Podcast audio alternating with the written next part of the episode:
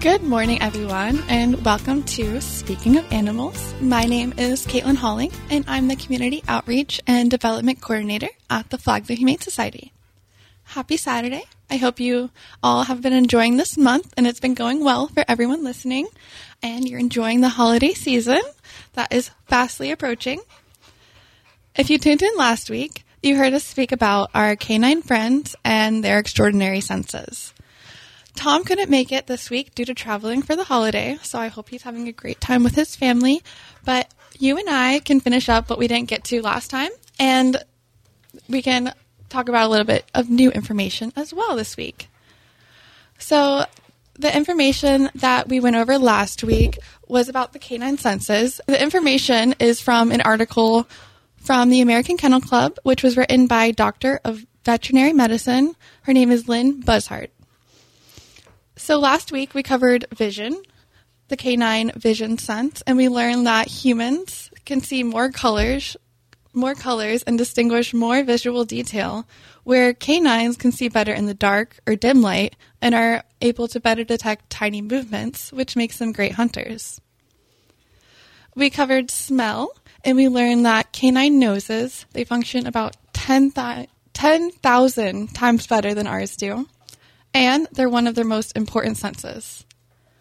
There is even some evidence that the sense of smell is one of the first senses to be active, even allowing prenatal scent learning.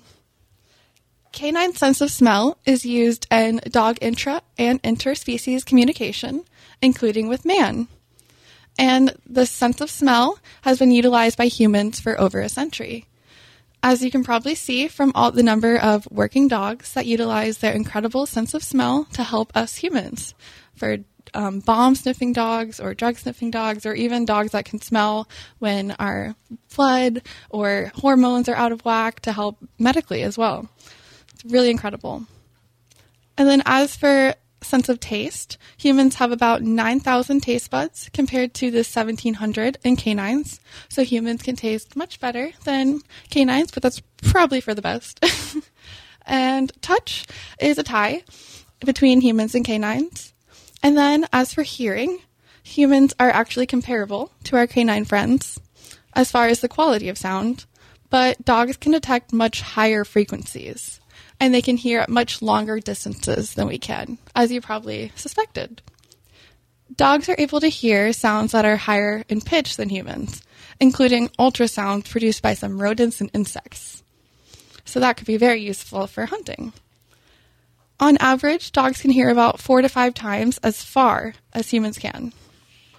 So they can hear things much further than we can, which is why they'll probably hear things quicker or before we will. And then where we last off, where we left off last week, we got through each of the five senses, but there is one one more quick part I wanted to include. Like humans, dog hearing injury and loss can be caused by very loud noises and can be temporary or permanent, partial or complete. The louder the sound, the shorter the amount of exposure it takes to damage hearing. So the loudness at which human hearing is immediately damaged is above 120 decibels and then for every three decibel increase in loudness over that 85 decibels, the allowable me- the allowable exposure time is reduced by half to prevent hearing damage. Dog noise exposure limits are not currently known, but because their hearing is more sensitive, it is possible that dogs' hearing could be damaged at lower levels than humans, especially for high pitched sounds. For this reason, it is important to consider providing dogs with hearing protection when working in a very noisy environment. It is recommended that dogs' hearing is protected to at least the same level as their handlers whenever possible. You can consult a qualified veterinarian for further advice about working with dogs in a noisy environment. A single very loud burst of sound, such as an explosion, can damage hearing immediately by rupturing the eardrum or damaging the tiny bones. However, more often, hearing is damaged as the result of repeated exposure to loud sounds such as a noisy kennel environment. Listening to loud sounds, such as other dogs barking in their kennels, can overwork hair cells inside the cochlear, which causes them to die. The hair cells. This particularly affects the high pitch area of the cochlear, So the ability to hear high pitched sounds is most often affected. Exposure to loud noises can cause tinnitus, which is the hearing a ringing or roaring sound that can be temporary or even permanent. So, to take steps to ensure that your dog's hearing is not damaged by a noisy kennel environment, we recommend that you meet the five needs under the Animal Welfare Act that was passed in the UK in 20 or 2006, which are you protect dogs from pain, suffering, and, and injury caused by hearing damage. You provide a suitable environment with a comfortable noise level. You allow the dogs to and you allow the dogs to exhibit normal behavioral patterns such as resting in a quiet area. Alrighty, so that's all for our little deep dive into canines and their amazing senses. I hope I didn't bore anyone too much with all the technical jargon, and hopefully some people found it interesting and maybe even learned something new. Next week, we're going to dive into feline senses, so stay tuned next week if you'd like to hear more about that. And we're going to take one quick break, and we'll be right back.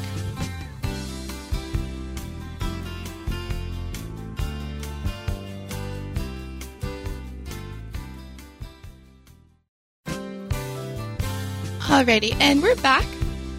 So today I wanted to talk to you about an interesting article from The Guardian. It's by Nadeem Badshah, and it's titled Reindeer's Blue Eyes Act as Night Vision Goggles to Help Find Food in the Winter.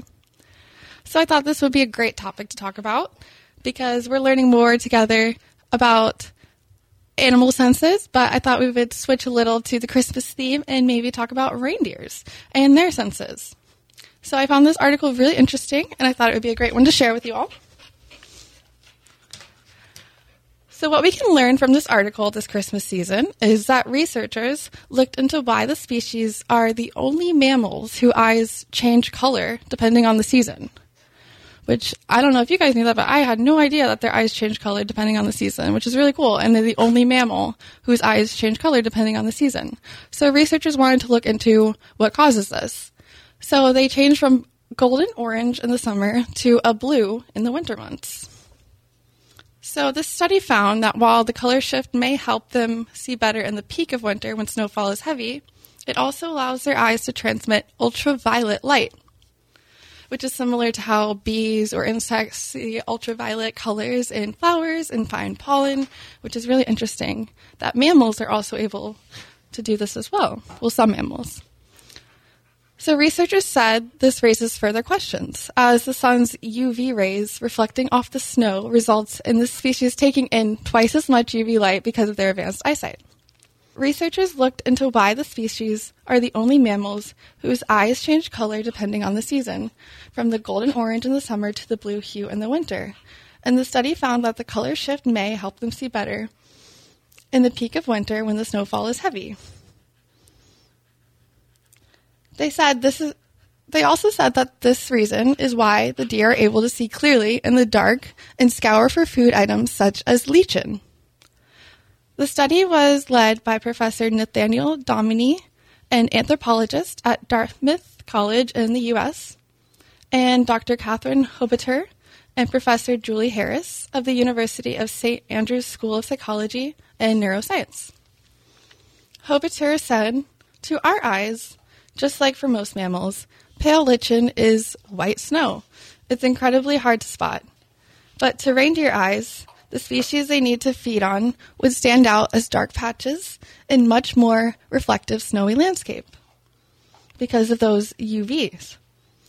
Reindeer are known to feed on a particular species of lichen named the Cladonia rangiferina, often referred to as reindeer moss. The lichen species vital to reindeer survival is in fact not moss, and it grows in sponge-like beds across the northern latitudes. Hobaiter said it had previously been suggested that reindeer's night vision may be an adaptation to forage for the lichen, but previous tests did not find sub- substantial evidence. However, She said that there are over 13,000 different species of lichen worldwide, and to date, no one has actually tested the species that the reindeer feed on. She said, one of the amazing things about Scotland is that we have some of the richest lichen diversity in the world. The Highlands host over 1,500 species, and the Cairngorms are home to a local herd of reindeer, reintroduced to Scotland after they were being hunted into extinction. So, Scotland is the perfect place to try and finally solve the mystery, she says. The team began researching in March in the Cairngorms mountain range in the eastern highlands in search of lichen beds. They photographed various lichen beds under UV light, finding that different species absorbed or reflected the light differently, and that the reindeer moss absorbed the light very strongly. Dominy said, if you can put yourself in their hoofs, looking at this white landscape, you would want a direct route to your food. Reindeer don't want to waste energy wandering around searching for food in a cold, barren environment. If they can see lichen from a distance, that gives them a huge advantage, letting them conserve precious calories at a time when food is scarce. We're going to take one more quick break and we'll be right back.